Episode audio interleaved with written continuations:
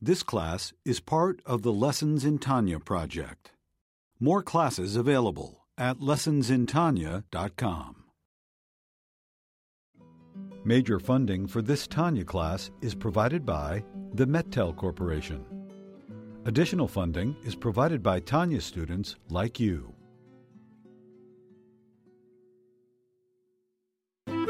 Lessons in Tanya. The Tanya of Rabbi Schneur Zalman of Liadi, taught by Rabbi Ben Zion Krasniansky. Tanya's text elucidated by Rabbi Yosef Weinberg.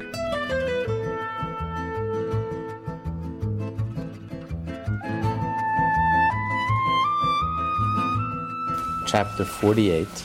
In the previous two chapters we learned that human nature is that if someone loves you and cares about you, you can't help but love them and care about them in return. The heart is like a mirror. And you can try it, try the experiment, try loving someone and caring about them.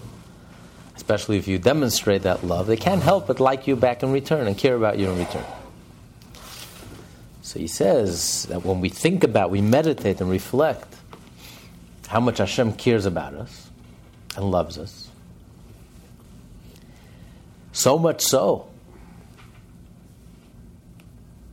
that he personally took us out of Egypt and not just three thousand three hundred twenty-two years ago. We have to remember and relive and re-experience the exodus from Egypt twice every day, in the morning and the evening. Because Hashem is constantly taking us out of Egypt. Where do we see this? Just like we find the expression, the God of Abraham. We say the God of Abraham, the God of Isaac, and the God of Jacob. God is not called the God of the angels. The God of Angel Gabriel, or the God of Angel Michael, Michael, or Raphael. God does not associate himself with angels. Angels are creatures, created beings, spiritual beings, but created beings. And God is completely transcendent, transcends the angels. So God doesn't associate himself with the angels. You can't say the God of Michael, of Michal, the angel Michal. But yet, God is called the God of Abraham. They were chariots to God. They were unified with God. So much so that God said, they are mine. And God associated himself with them. And so too, each and every Jew. Each and every Jew says, in every blessing, before we do a mitzvah, we say, Baruch atah Hashem Elokeinu. God is my God. Just like we say the God of Abraham, the God of Isaac, the God of Jacob. God, Elokeinu, our God. Elokai, my God. God associates himself with me. He's married to me. He has invested himself in me. He's intimate with me.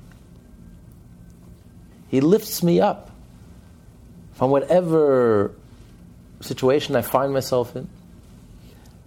Just like when the Jews were in Egypt, notwithstanding the fact that they reached the forty-nine levels of impurity, and yet God lifted them up, whether they were deserving or undeserving, and he lifted them up and brought them to his innermost chamber, brought them to Mount Sinai and gave them the Torah. He hugged them, he kissed them, he was intimate with them. He brought them to the innermost chambers where the ministers are not allowed in. The ministers are the angels, not allowed in. Because the king is not intimate with his ministers. But he was intimate with us. He married us. And he associated his holiness, his transcendent self, his intimate self with us. So much so that he says, we can say, Elokeinu, God is my God. My personal God. That is the ultimate exodus from Egypt. That lifts us above all the limitations. And that soothes our existential angst. This is the only thing that can soothe and solve, solve the pain that we have. And Hashem elevates us and redeems us out of our personal Egypt. So if you think about it, if you're aware of it, if your friend loves you but you're not aware of it, then it doesn't do anything for you. But if the moment you're aware of it, the moment we realize, the moment we open ourselves up to it, and we realize how much God cares for us and loves us, and He associates Himself with us. Not only great Jews like Abraham, Isaac, and Jacob. Us, simple Jews, living in a very, not in the most spiritually exalted time, environment. Here and now, you and I, actually now, this today, Hashem elevates us and lifts us out of our own personal Egypt. And He cares about us, and He's attracted to us, and He's intimate with us, and He hugs us, and He kisses us, and He loves us. How can we help ourselves but reciprocate that love? That was the, in a gist, that's what we learned. In a nutshell, that's what we learned in the previous two chapters.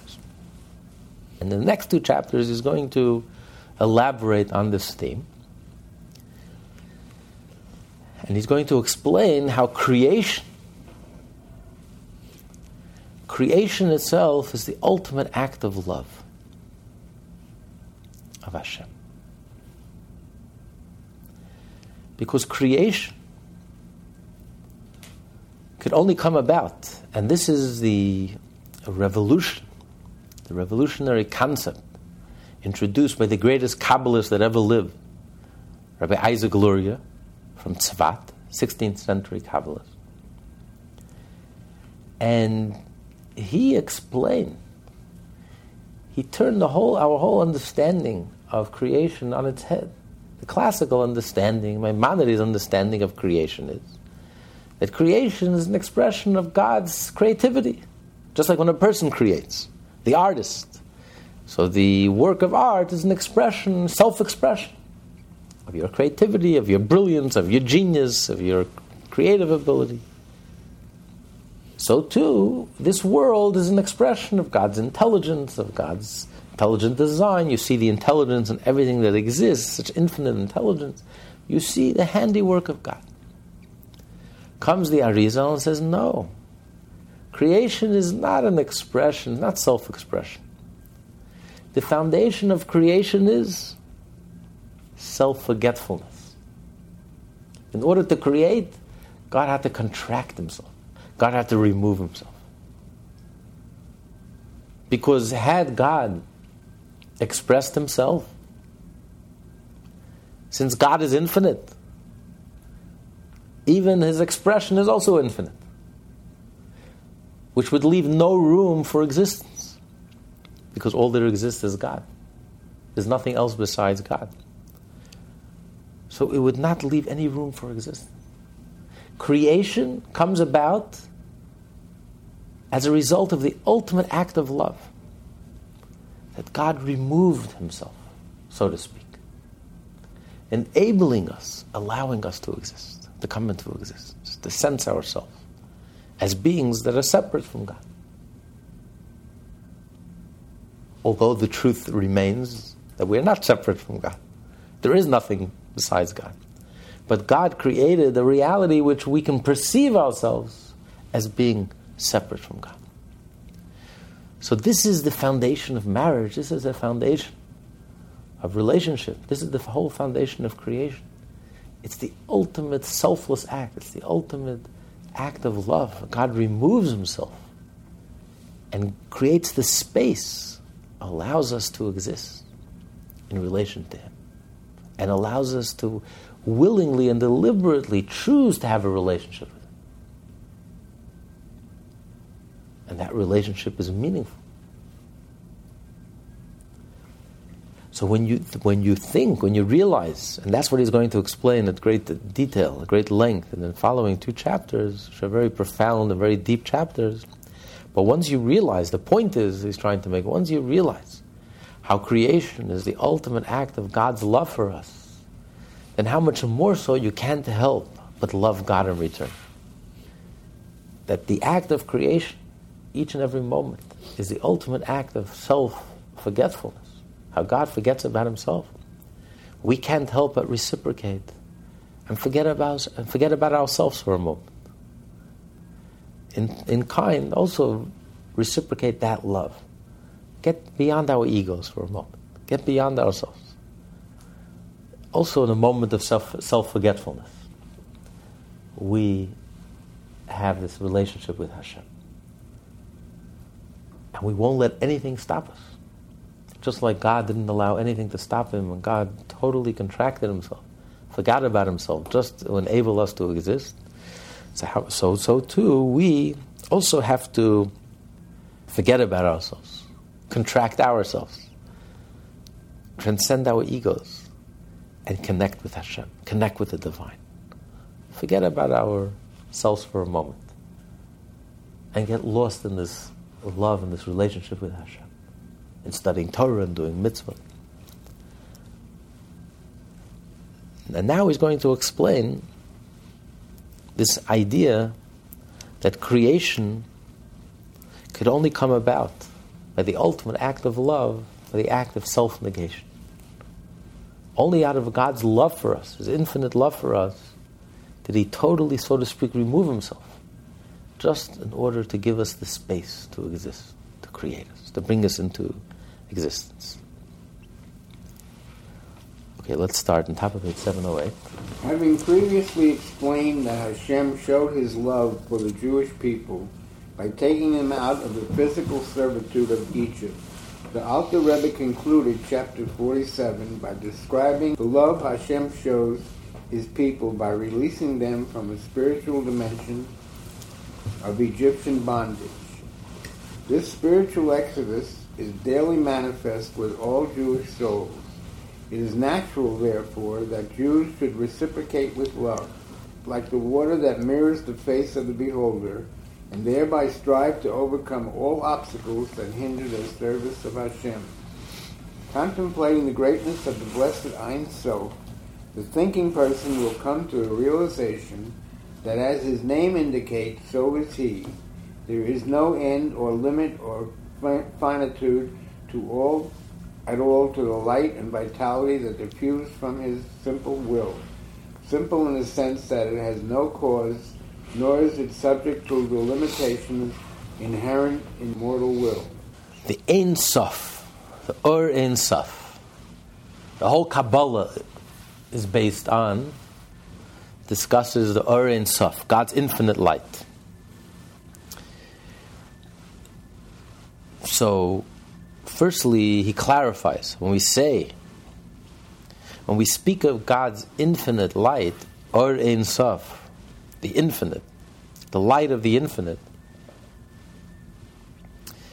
what are we referring to? When we say the light of the sun, there is the sun, which is the orb, the source, and the sun emanates light, and heat and light, energy. When we say the light of the Ein Sof, we do, are not, the Ein Sof, the infinite, is not referring to God. Because God, God is not infinite. You cannot describe God as being infinite. You can't describe God, period. God is not only infinite, God is undefined. Infinite is a description. It's a definition. It's infinite and not finite.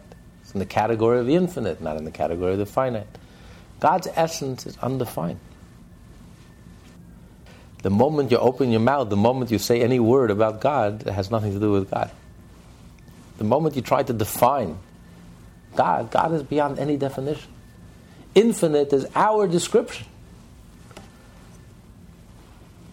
It's infinite, but it's a definition. So you can't say, when you say Or Ein Sof, the light of the infinite one, the Kabbalists are not referring to that God is Ein Sof, just like the end, just like the sun emanates light, so too God emanates light from within Himself. No. We're referring to the light. The light is infinite.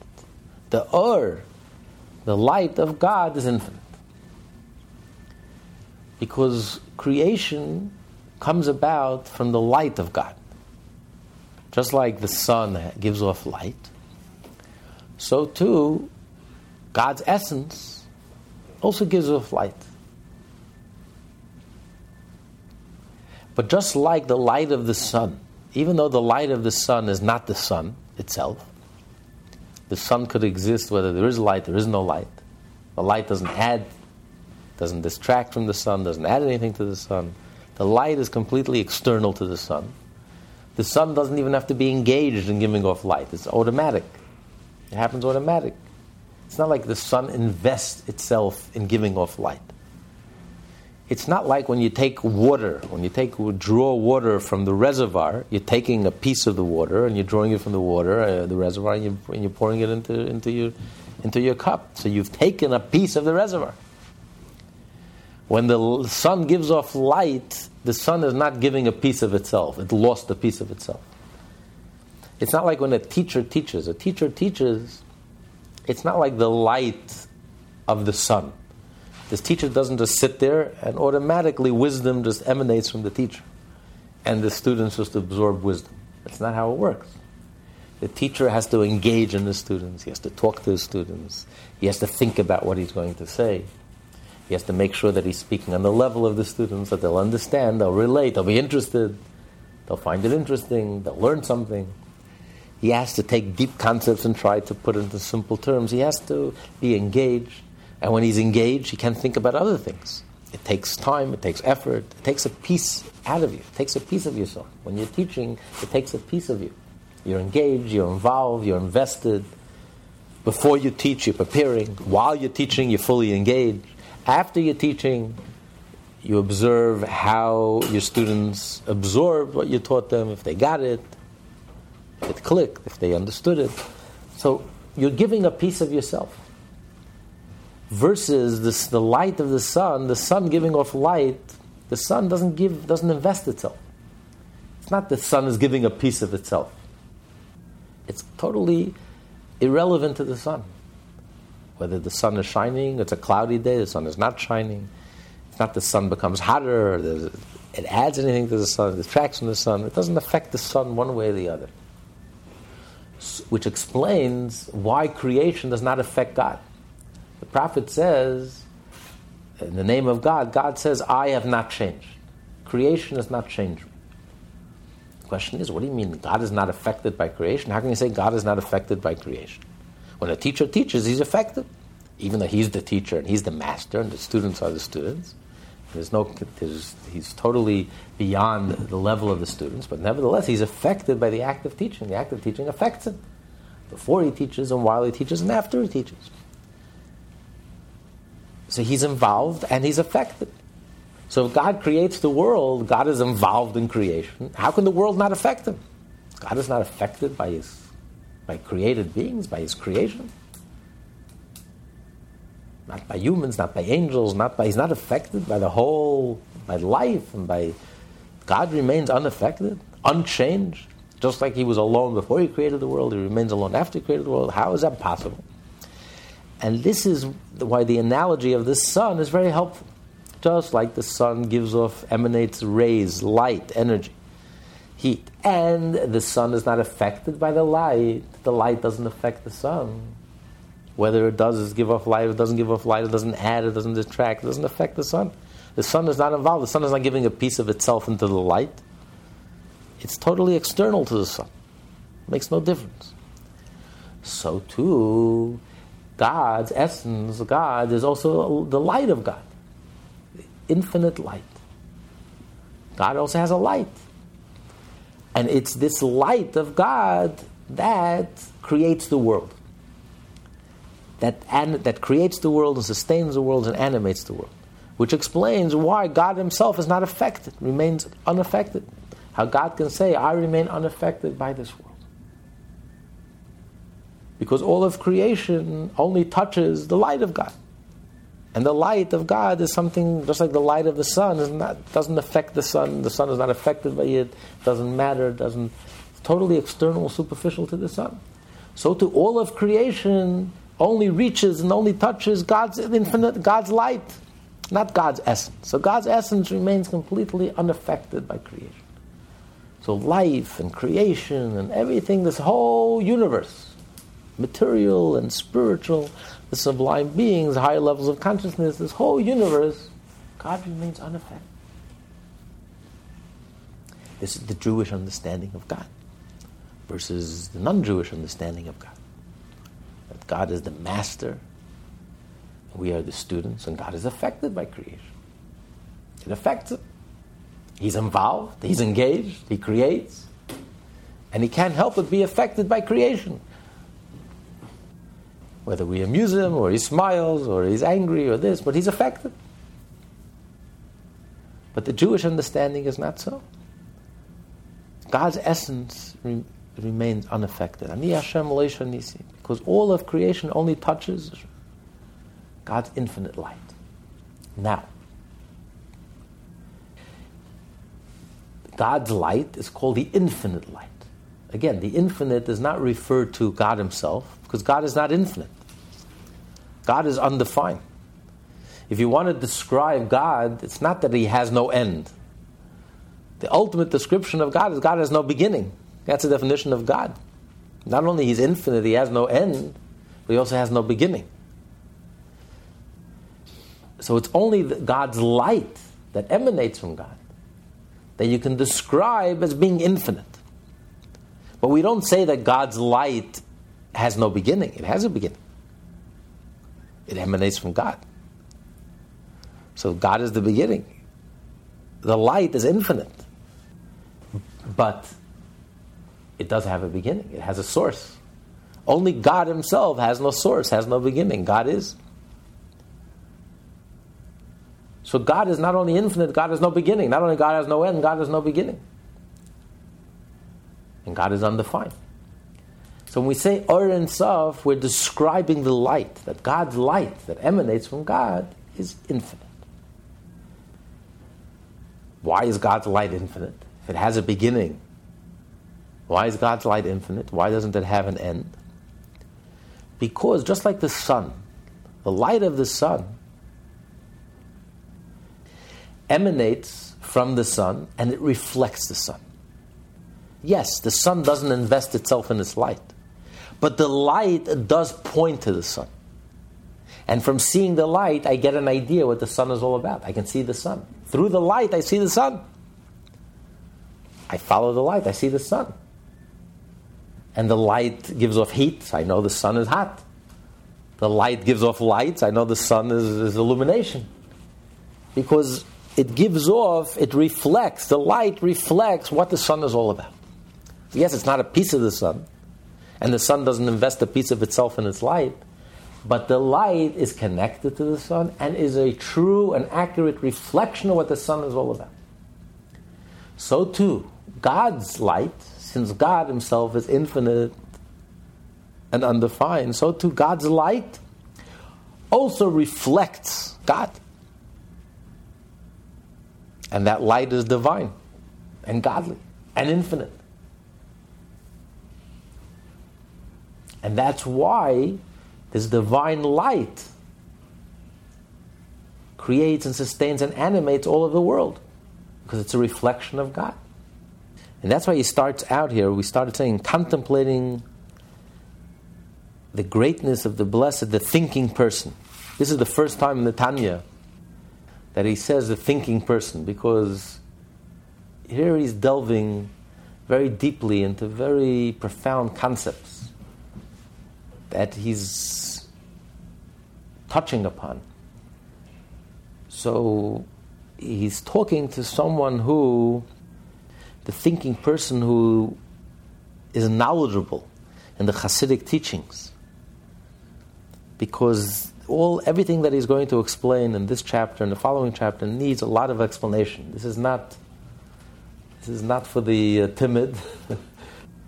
And that's why he left it for chapter forty-eight and forty-nine. After you learned the first forty-seven, the introduction and the first forty-seven chapters, now we're ready. You came at the right chapter. Now you're ready to to get your feet wet and go, let's go a little deeper. You know, let's take it to the next level. The plot thickens. So he's starting to discuss the whole idea of the Or Ein Sof, the infinite light. which really is a very fundamental idea in Hasidic, in Hasidic thinking, in Jewish thinking, which really helps explain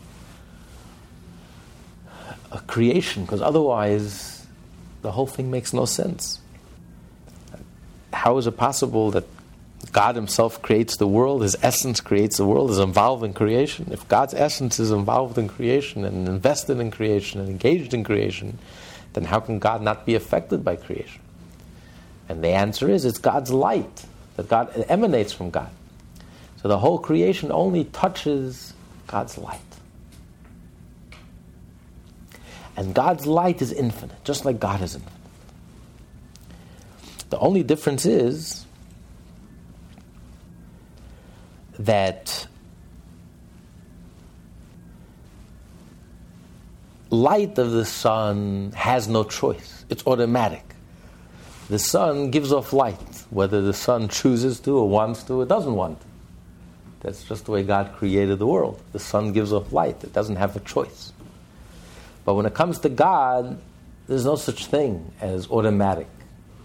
It's only because God wanted to. God wanted to emanate a light from within himself. Nothing forces God. Nothing can straitjacket God.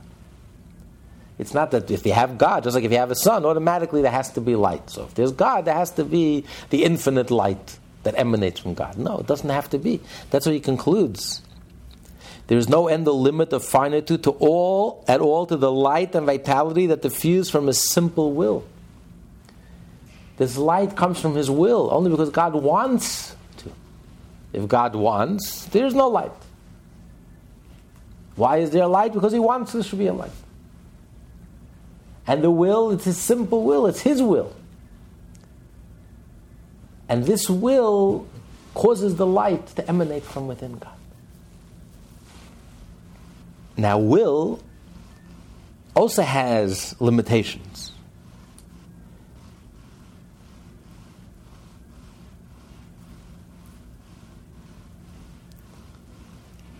Because will is not li- unlimited, and will is not undefined. But God's will, when we say that God wants, when we speak of God, we can only speak in terms of negation. That God has all the advantages, all the strengths that we have, without any of the lackings, without any... So we're negating that God wants, it's not forced. But God wants. But we don't mean will as in the human will. The human will is, again, it's finite, it's limited, it's defined. God is undefined. His will is one within God. And God is absolute and undefined. Not only infinite, undefined. So too his will is also infinite, undefined, unlimited. We don't even have the language. We don't even have, we can't even begin to describe God's will. So all we're saying is, by way of negation, that God desired. He's not forced to. If he doesn't want, there is no light. But we're not limiting it to will as in our concept of will. We can't define God and describe something like will, ascribe that to God, to God's essence. God's essence is undefined. Will is defined. So he's saying that this will of God, this simple will, is unified with his essence and in perfect unity with God's essence. So just like God is infinite and undefined, his essence, which is undefined, and that's the source of the infinite light, it transcends the infinite light. So his will, that desire that there should be an infinite light, is is one with God's essence, inseparable from God. It is God, God's essence, which is undefined. So his will is also undefined. So we're not trying to describe God's will. We don't. We we're just saying that God's will, that it's not forced. And if God wants, there is no light. It's all God. Only because God wants. So we're only speaking of by way of negation, that to say it's God's will and not forced, but not by any way that God. We're talking of God's will, analogous to man's will. Because man's will is defined, and God's will is one with his essence, which is truly undefined. The light and vitality that emanate from God, in order that he create and animate finite world are in no way similar to light and vitality as they are found within created beings. Light that emanates from a created being is not limited by the capacity of the recipient. On the other hand, the luminary has no control over its power of illumination. Having, be, be, having been created as a luminary, it has no choice but to illuminate. Divine, divine light, however, while possessing all the positive qualities of illumination, as found in created luminaries, shares none of, of its deficiencies. Light emanates from the luminary only when the luminary desires that it is do so. The will of created beings likewise has strengths and weakness, weaknesses. Though it chooses freely, it is by its very nature limited and restrictive. God's will, by contrast, while maintaining the positive attribute of the mortal will, is encumbered by none of its limitation. His will to illuminate, to illuminate, for example, is unbounded, just as he himself is vowed without limitation. Being infinite, God light cannot give rise to created and fi- fi- finite beings unless it first undergoes the series of self-limiting, self-concealing contraction known as Tzimtzum, Tzimtzumim, as is now stated. So even God desired that he should emanate from within himself a light, but since the light reflects himself, the light is Ein Sof. The light itself is infinite. And therefore, from that light, you cannot create finite beings. The world as we know it, we cannot come into existence. Not only we, even the higher realms, the spiritual realm, cannot come into existence from this light, because God's light is infinite. And the light is overwhelming, and there's no other reality but God. That doesn't give any room, doesn't leave any room for anything outside of God. Not only God's essence, but even God's light. And therefore, there had to be this concept of Tzimtzum. Creation is not self-expression. Creation is about self-forgetfulness.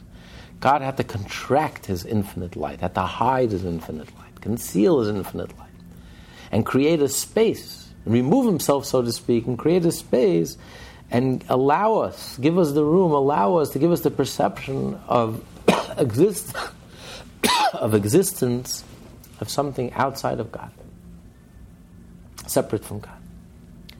So this is all a prelude to help us understand how the whole foundation of creation is based on self-forgetfulness, on Tzimtzum, on concealing. God had to hide his infinite light. God cannot hide himself. There's no hiding. God's essence is fully manifest, as we discussed in one of the Kabbalah shows, Kabbalah and the Psychology of the Soul, called God's Essence Fully Revealed. God's essence, there is no hiding. There's no concealment, there's no contraction. It's not even possible. Beyond the definition of hiding, concealing. God's essence is, God is, period. The whole contraction only affected God's light, God's revelation, God's expression. The light that emanates from God. God's manifestation. In that infinite light, there could be contraction. And even that contraction, as we learn in the second part of Tanya, in the seventh chapter, great length, is not literal. It's not literally that God removed himself. Because he can't remove, as he's going to explain here as well, You can't remove the infinite light. The contraction is only that means that God concealed himself. That he gave us, the, he allowed us the perception of being disconnected. It's only our perception changed. But the truth is the reality did not change. Just like God's infinite light filled all of existence, so too even now, God's infinite light fills all of existence. Here and now. But the contraction was effective in that we don't sense that infinite light. So we perceive it as if it's not here. And that's what he's going to explain in this chapter. But now he's going to explain why there had to be a tzimtzum versus hishtalshalos. Hishtalshalos means cause and effect. Like the teacher teaching his students. Like a mother giving birth to a child. Like an idea giving birth to an emotion. An emotion gives giving birth to thought. Thought giving birth to speech. Speech giving birth to action. This is what we cause, call a chain effect, cause and effect. The cause leads to the effect, which becomes the cause to the next effect. And one step leads to the next step.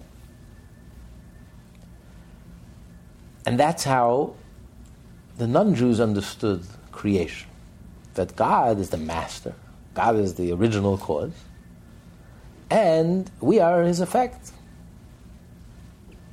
But this is not the Jewish understanding of creation.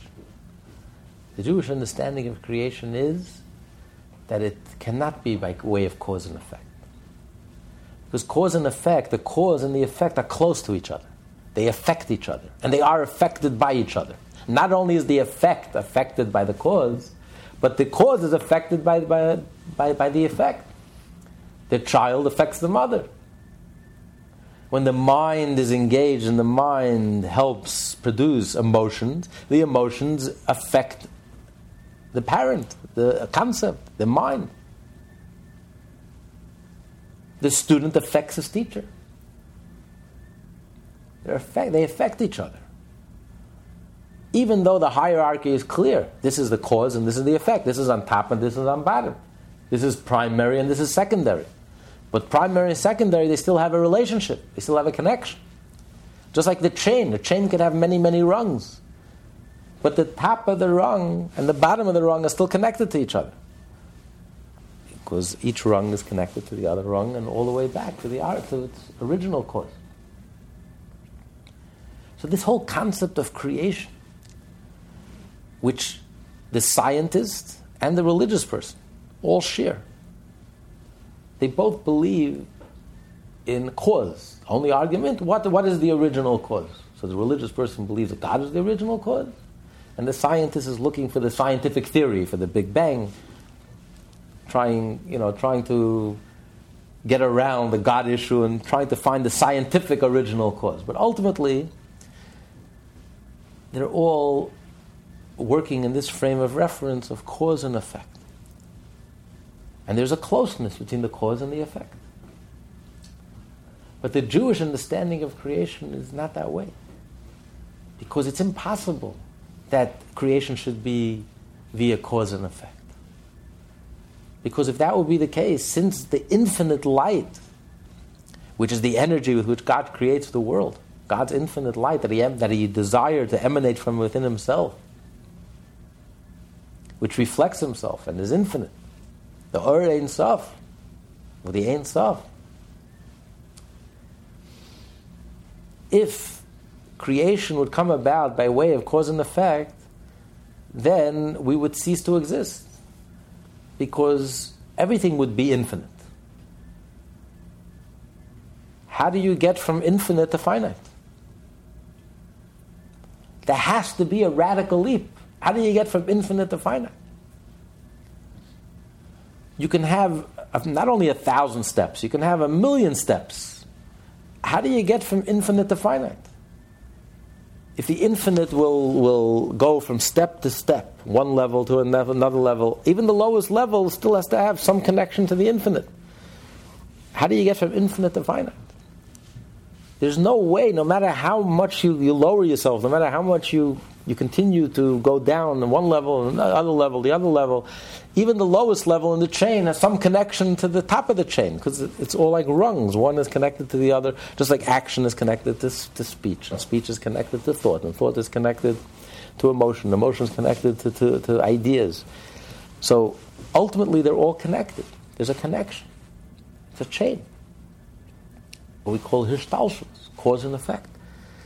So if the original cause is God's infinite light, so even if if God emanated from within himself and it descended from one level to the next level, to a lower level, to a lower level, ad infinitum, it would still, ultimately, you would end up with something infinite.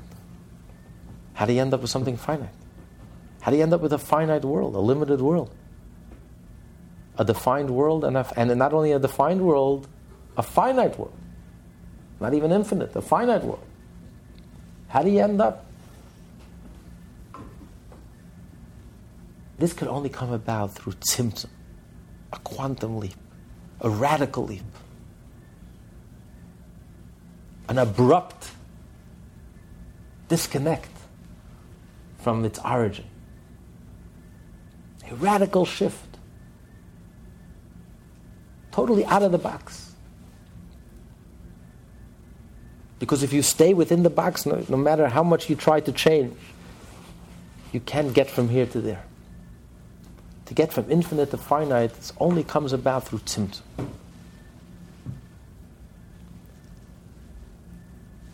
And that's what he's going to explain here. As the worlds descended from the light of the blessed Ein Sof without contractions, but according to a gradual descent from grade to grade by means of cause and effect, the loftier level being the direct cause for the manifestation of the level immediately following it. Such is the case with regard to thought and speech. That which a person speaks is first found within his thoughts. Thought is the cause and speech is the effect. Though thought is more spiritual than speech, the two levels stand in a certain proportion to each other, in that, for example, both are composed of letters that form words. And so with every cause and effect relationship, the effect must partake of the char- characteristics of its cause.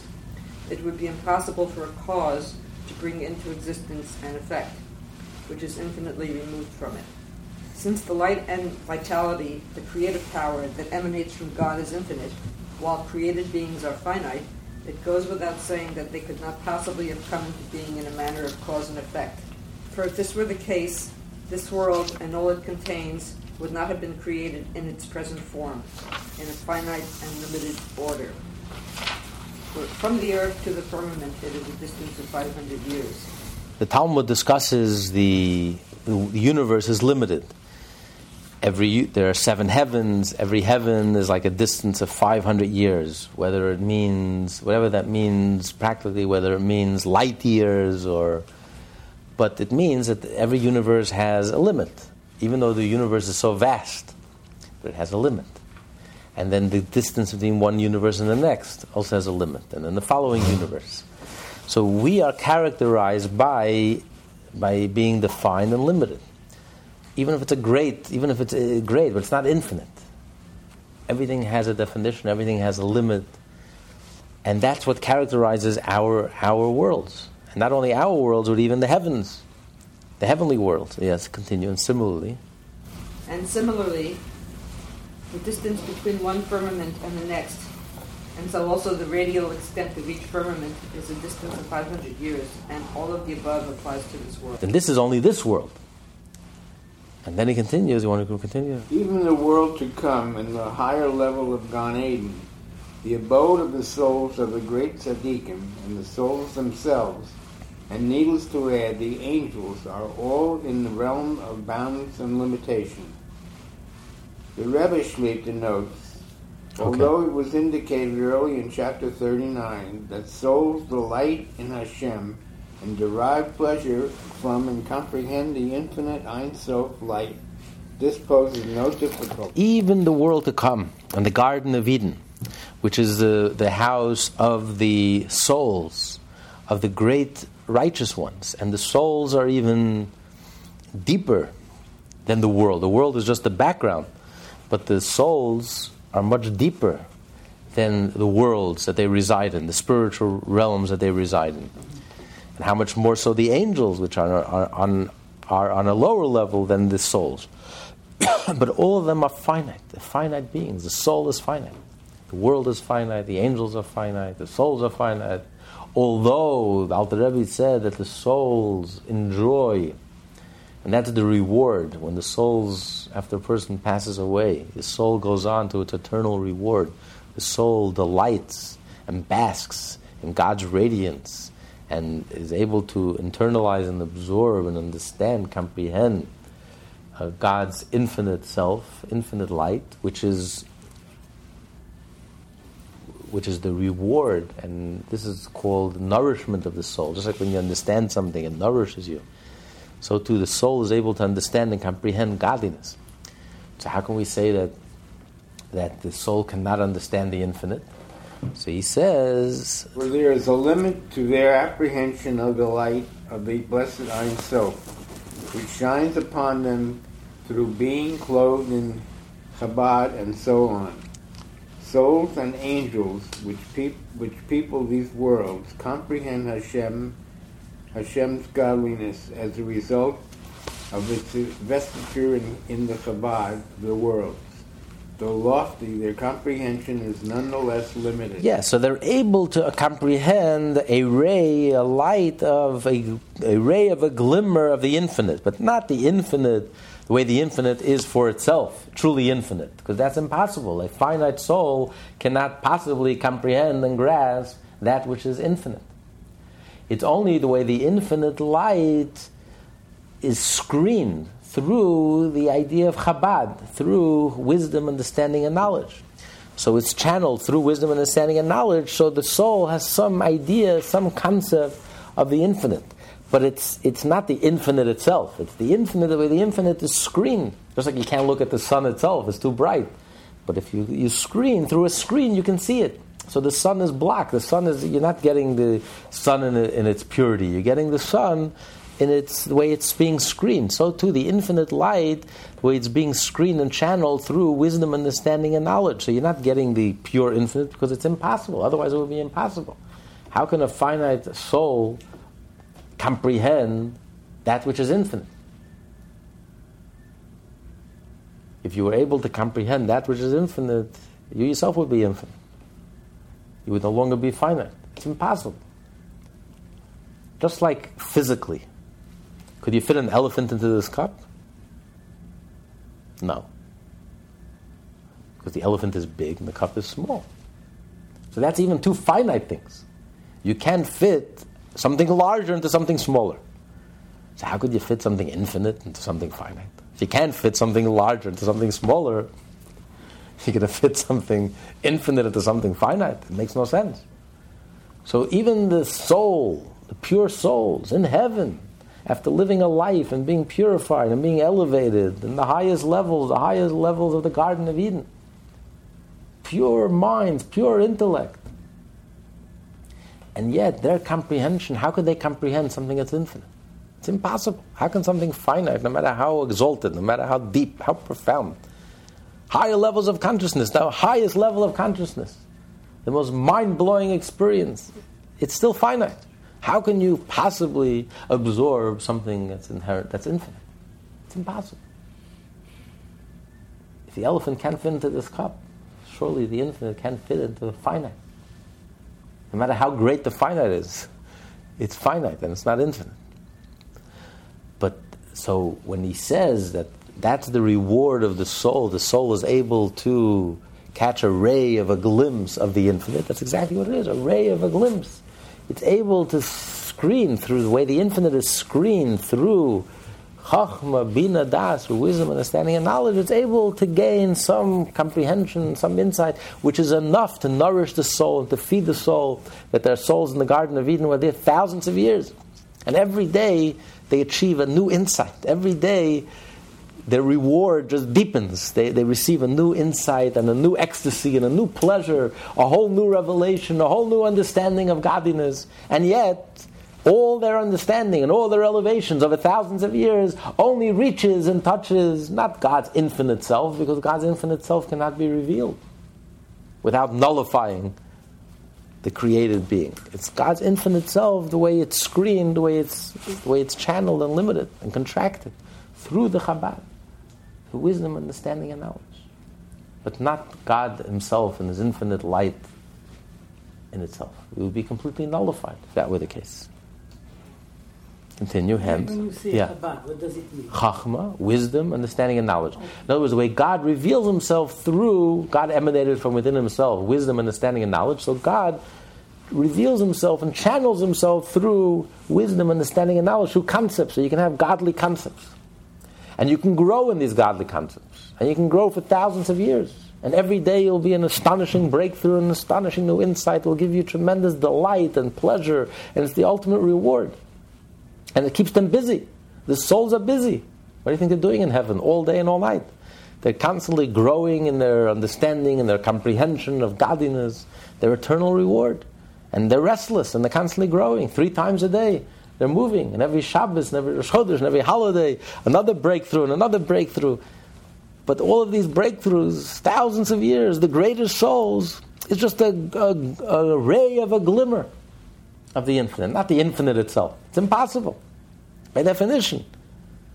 If you can't fit the elephant in this cup, how are you going to fit something infinite and something finite? It's impossible. Hence, there is also a limit to the enjoyment that they derive from the rays of the Shekhinah, and to their pleasure in the light of Hashem, for they are incapable of deriving enjoyment and delight of an infinite order, without being nullified out of their existence and returning to their source. If you were to understand the infinite, you would cease to exist. Then you would be the infinite. You would be one with Hashem, you would cease to exist. There is a barrier, there is a ceiling, which you cannot breach. Otherwise you would cease to exist. By definition, we are created beings. We perceive ourselves as separate from God. The soul is a conscious being, a conscious being, a sentient being, a conscious being that's separate from God. It's holy. Its mind is fully engaged in understanding godliness and comprehending godliness. But the souls, the angels, they're created beings. They're not God. So as holy as they are, as exalted as they are, as sublime as they are, as heavenly as they are, as deep and profound, it's not God. God is infinite. Not only God is infinite, His light is infinite. And you can't look at that light, and you can't comprehend that light. Because were you to comprehend it, you would cease to exist. You would be completely nullified within your source. Then you would become part of the source. Thus, even the creatures of the highest spiritual worlds are finite beings. And in order for them to be created in a finite manner, the process of con- must be invoked. Being finite, they are totally dissimilar to their source, the infinite godly light that exists prior to contraction. So this is why we must say the whole foundation of creation, as it says in the Torah, Bereshis, Bara, Elohim. God created the world, Elohim. Elohim is God's name for Tzimtzum. God hid Himself. He contracted Himself. Because creation could only come about through God's ability to hide, to conceal, to contract. Which explains why when God created the world, it says God wanted to create the world through the attribute of severity. But He saw the world cannot last. So he he added the attribute of mercy and compassion. That's why in the beginning it says, Bereshis bara Elohim. God created the world with the name Elohim, because God wanted, desired that the world should be created based on din, on justice, on contraction. But God saw the world cannot last, and that's why later on it says in the verse, the day that God made, B'yom Masayis Hashem Elohim. Both names. Hashem is God's name for compassion, and Elohim is severity and restraint and justice. So it's only when God saw that the world could not last, uh, he, he put the two together. Why would God want to create the world with justice? Harsh justice? Why didn't God want to create the world with compassion? Only he saw there was no choice, so he created the world with compassion. The act of creation is an act of love. Because this is the whole foundation of creation. The whole foundation of creation is not self-expression. Because if God expressed himself, we could not exist. Because God is infinite. And God's expression is infinite. And his light is infinite. The light that God desires from within himself reflects the source. God is undefined and infinite, and the light is also infinite. It's the Or Ein Sof. The light is infinite. And therefore, there is no room for anything but God. But God, out of his love for us, out of his ultimate love and kindness, he removed himself, created an empty space, allowing us to exist. And that's the foundation of creation. That's the ultimate act of love.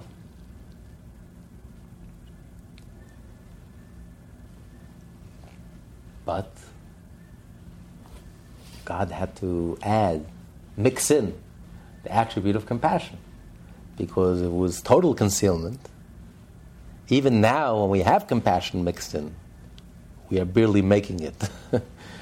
We barely sense anything godly. We barely act godly. We barely connect with anything godly. Could you imagine if the way God intended this world to be, this world would be completely based on restraint and restriction and concealment? Then we would be totally lost. So God had compassion. He he mixed in compassion. He he revealed himself through miracles. He gave us the Torah. He revealed the righteous ones, the holy Jews who perform miracles in every generation.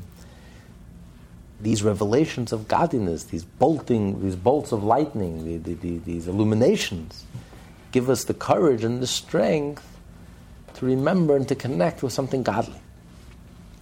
If all we had was concealment, we would be completely lost. But even when God mixed in compassion to, to throw in some illumination, but the fundamental, the foundation of creation is not self-expression. The foundation of creation is self-forget- self-forgetfulness. God removed himself, so to speak, in the ultimate act of love, just in order to enable us to exist. As the Arizal says, in the beginning, God's, God's infinite light filled the whole world. And then God, it was a tzimtzum, a radical leap, the ultimate contraction. And God created, so to speak, a, an empty space. And all of the creation, the whole universe, exists within this empty space. He removed himself. He enabled something to exist, so to speak, outside of himself. That we perceive ourselves as being separate from it. And we can choose to have a relationship with it. And then, after the tzimtzum, it was a ray of light which he shined into this empty space. And this ray of light, that created all the worlds, the world of emanation and the world of creation. That's where God emanated from, from within himself. Wisdom, understanding, knowledge, love, strength, compassion, all of these human and very defined attributes. God is undefined.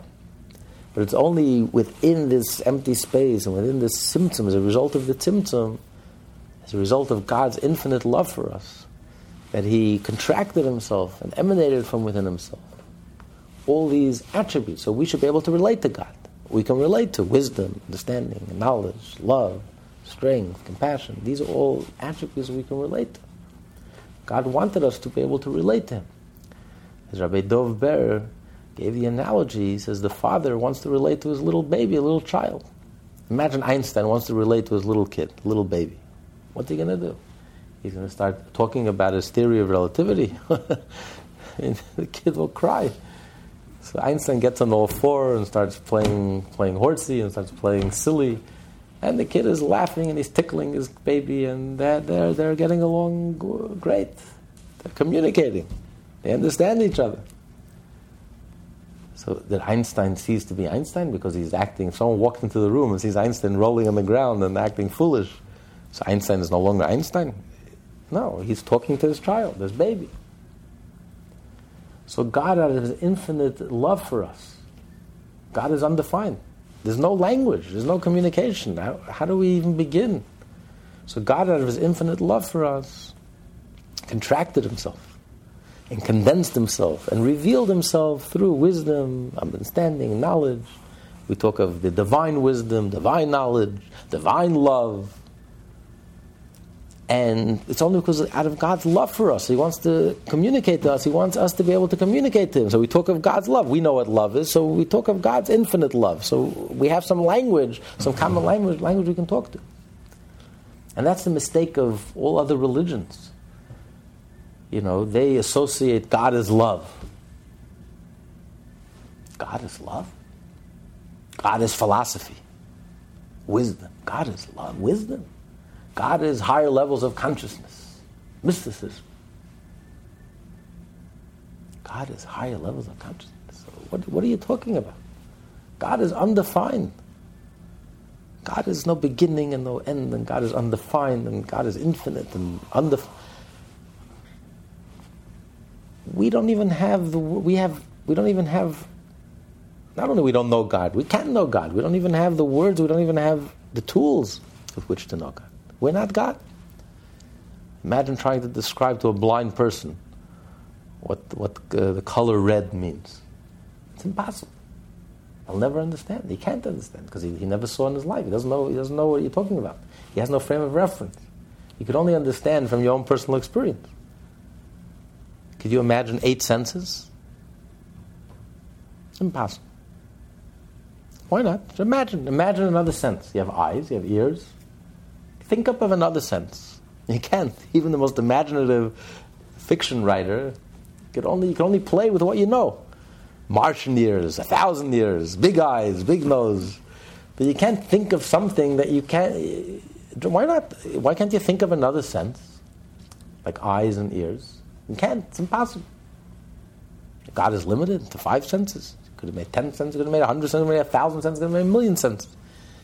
But we... We are like the blind person. We can't even begin to fathom. And this is something that modern physics understands very well. The cutting edge of modern physics, they came to the realization. There's a whole article in the New York Times magazine that they came to the realization that the whole known universe, we only know four percent of the universe. ninety-six percent of the universe is not only unknown, but we cannot know it. We don't even have the tools with which to know. We don't know, we don't, we just, we can't even know it. We don't even know how to approach it. We don't even begin, we don't even have the tools with which to know and not to know. It's totally beyond us. So the whole known universe, our whole discussion of science is all four percent of the universe. So you're dealing with something that's infinite, that's undefined, it's totally beyond our realm. At least science today has the humility to appreciate, at least the mind is able to understand, when your mind is able to understand that you're limited and you can't know, and you appreciate the distance, the gap between us and God. How do you get from infinite to the finite? It's impossible. You can have a thousand rungs, a million rungs, a billion rungs. You, you still can't get from here to there. Because the last rung still has to be a reflection of the infinite. How do you create souls? How do you create angels? How do you create a world? Sentient beings, spiritual beings, pure spirits, twenty-four seven. Meditate twenty-four seven. And yet, they're finite. And there's an infinite gap between them and God. How do you get from the infinite to the finite? There has to be a tzimtzum. The foundation of creation is not self-expression. Self-expression could not allow for creation of finite beings, since God is infinite and his light is infinite. That emanates from God is also infinite. So how do you get from the infinite light to finite beings? There has to be a tzimtzum. a radical leap. Complete self-forgetfulness. God had to totally remove himself, so to speak. But we're going to learn next week, not in the physical sense that God removed himself, but only in the uh, in the perception that God removed himself. The perception, we don't perceive him. But he has not removed himself. He is here. Not only he is here, his essence is here. His infinite light is here. Nothing changed. But to be continued. Let's, uh, any questions or comments or thoughts? This is very heavy-duty stuff. I have a question. Yes. Uh, is the God light and the sunlight are similar in terms of... Uh, no, it's the idea. Everything in this world is, is an analogy to help us understand God. So the sun and the light of the sun is a tremendous aid helping us understand God and his relationship to the world. The idea is, just like we see there's a there's a sun, and the sun emanates light. It's the sun is the source. The light can't exist a moment without the source. The light points to the source. It's nothing other than the source. Everything it has is from the source, and all it has is the source. It's just a reflection of the source. Whatever the sun is, that's what the light is. The sun is an orb of, uh, you know, uh, fusion, and the light also is energy and light. It's it's a reflection of the sun. It's not two separate things. It's a reflection of the sun.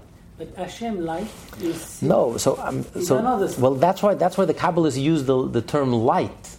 Not that God is light, but the term to use light because God emanated from within himself the infinite light that reflects God.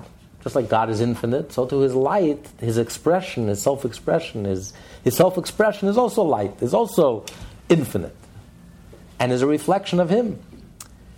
So whatever emanates from God, his self-expression is a reflection of God. And therefore, Just, just like God is undefined, his self-expression is infinite, and therefore, how do you get from something infinite to finite? How, how is this infinite light, how do you get from this infinite light, how are you able to create souls, angels, worlds, finite beings, defined beings? How is that possible? And the only way is, the answer is Tzimtzum. Just like God has the ability to emanate light from within himself, God also has the ability, which is the idea of Hashem, the name Hashem. But God also has the ability to contract, to conceal, to hide. It's also a divine ability. It's a miraculous ability. But God has the ability to totally conceal himself, to totally hide, remove himself, so to speak. And this is something, to refer you to the second part of the Tanya, this is something that we learned in great depth. In the second part of the Tanya, you can find it on lessons in tanya dot com, um, the audio. And uh, he discusses chapter three, and then chapter seven, all the chapters in between. He discusses th- this idea at great length, the, the idea, the koyach ha-tzimtzum, God's ability to hide and to contract. The Torah is infinite. Yes. But the Torah is like God's infinite light. The Torah is a reflection of God. The Torah is a reflection of God. It's like the infinite light. The Torah is like the infinite light.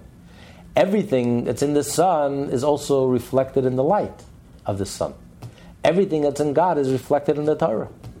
The Torah is a reflection of God. That's why the Torah is perfect. The Torah is divine. It's perfect. So, then the, then the finite man can never... We'll never know the, the whole the Torah. Well, finite man has to approach the Torah with tremendous humility and tremendous appreciation that God gave us the ability to understand the infinite. That's the miracle of the Torah. That's why we learned early in chapter four the Torah is compared to water. Water flows from the peak all the way to the bottom. Water will find the lowest port. But when the water reaches the bottom, it's the very same water that was in the bo- that was on top is now on the bottom. So God concentrated and condensed His infinite light into the Torah that we can relate to. That the order, the track, the order of agriculture. You know, the Mishnah, the, the oral tradition is divided into six orders. The order of agriculture talks about farming, agriculture. But it's not agriculture, it's not farming. It's talking about God's infinite wisdom, will and wisdom, but it's enclosed in language that we can understand, farming. The order of holy, which deals with sacrifices, deals with animals. We're, deal, we're dealing with animals, animals we can relate to. But we're dealing here with the Torah. It's God's will and God's wisdom. As it has enclosed itself in the physical, in language that we can relate to. But it's the very same infinite will and wisdom of God that's concentrated and found in the Torah. So when a Jewish child, five-year-old child, studies the five books of Moses, and he learns the verse literally, and he understands it literally, on a very simple human level, he's not just studying a nice idea, he is studying the Torah. He is studying the infinite light, God's infinite self, as it's concentrated in this verse, in this story, in this understanding, concept, which the child's mind could wrap his mind around and grasp and understand. But what you're grasping is you're grasping the infinite. That's the gift of Torah. God gave us his gift. This is not physics or math or science. When you study math, physics, or science, you're studying something finite and limited. But when you study Torah, you're studying something infinite. And God enabled us to grasp the infinite. But you can never grasp. A human being, even a tzaddik, can never grasp. No, that's why you study Torah with humility, because as much as you understand, you realize that you're dealing with something infinite. And that's why there's infinite explanations in the Torah. The more, the deeper you go, the more you unwrap the Torah, it just is deeper and deeper and deeper. And the more you learn, the more you realize you haven't even started. You haven't even scratched the surface. It's not even like a drop in the ocean in the ocean. Because it's infinite. You're dealing with the infinite. That's why you, your Jew approaches Torah with holiness. You're dealing with something holy here. You're dealing with the divine. You're dealing with the infinite, the infinite light. So you approach the Torah with humility. I understand. You, you humbly try to find the truth in the Torah. What is God saying here? What does God really want? Instead of, if you think you found that, it's like yes, you just true. Didn't scratch the surface. Absolutely. Absolutely. That's why just whets your appetite for more. To be continued. This class is part of the Lessons in Tanya project. More classes available at lessons in tanya dot com.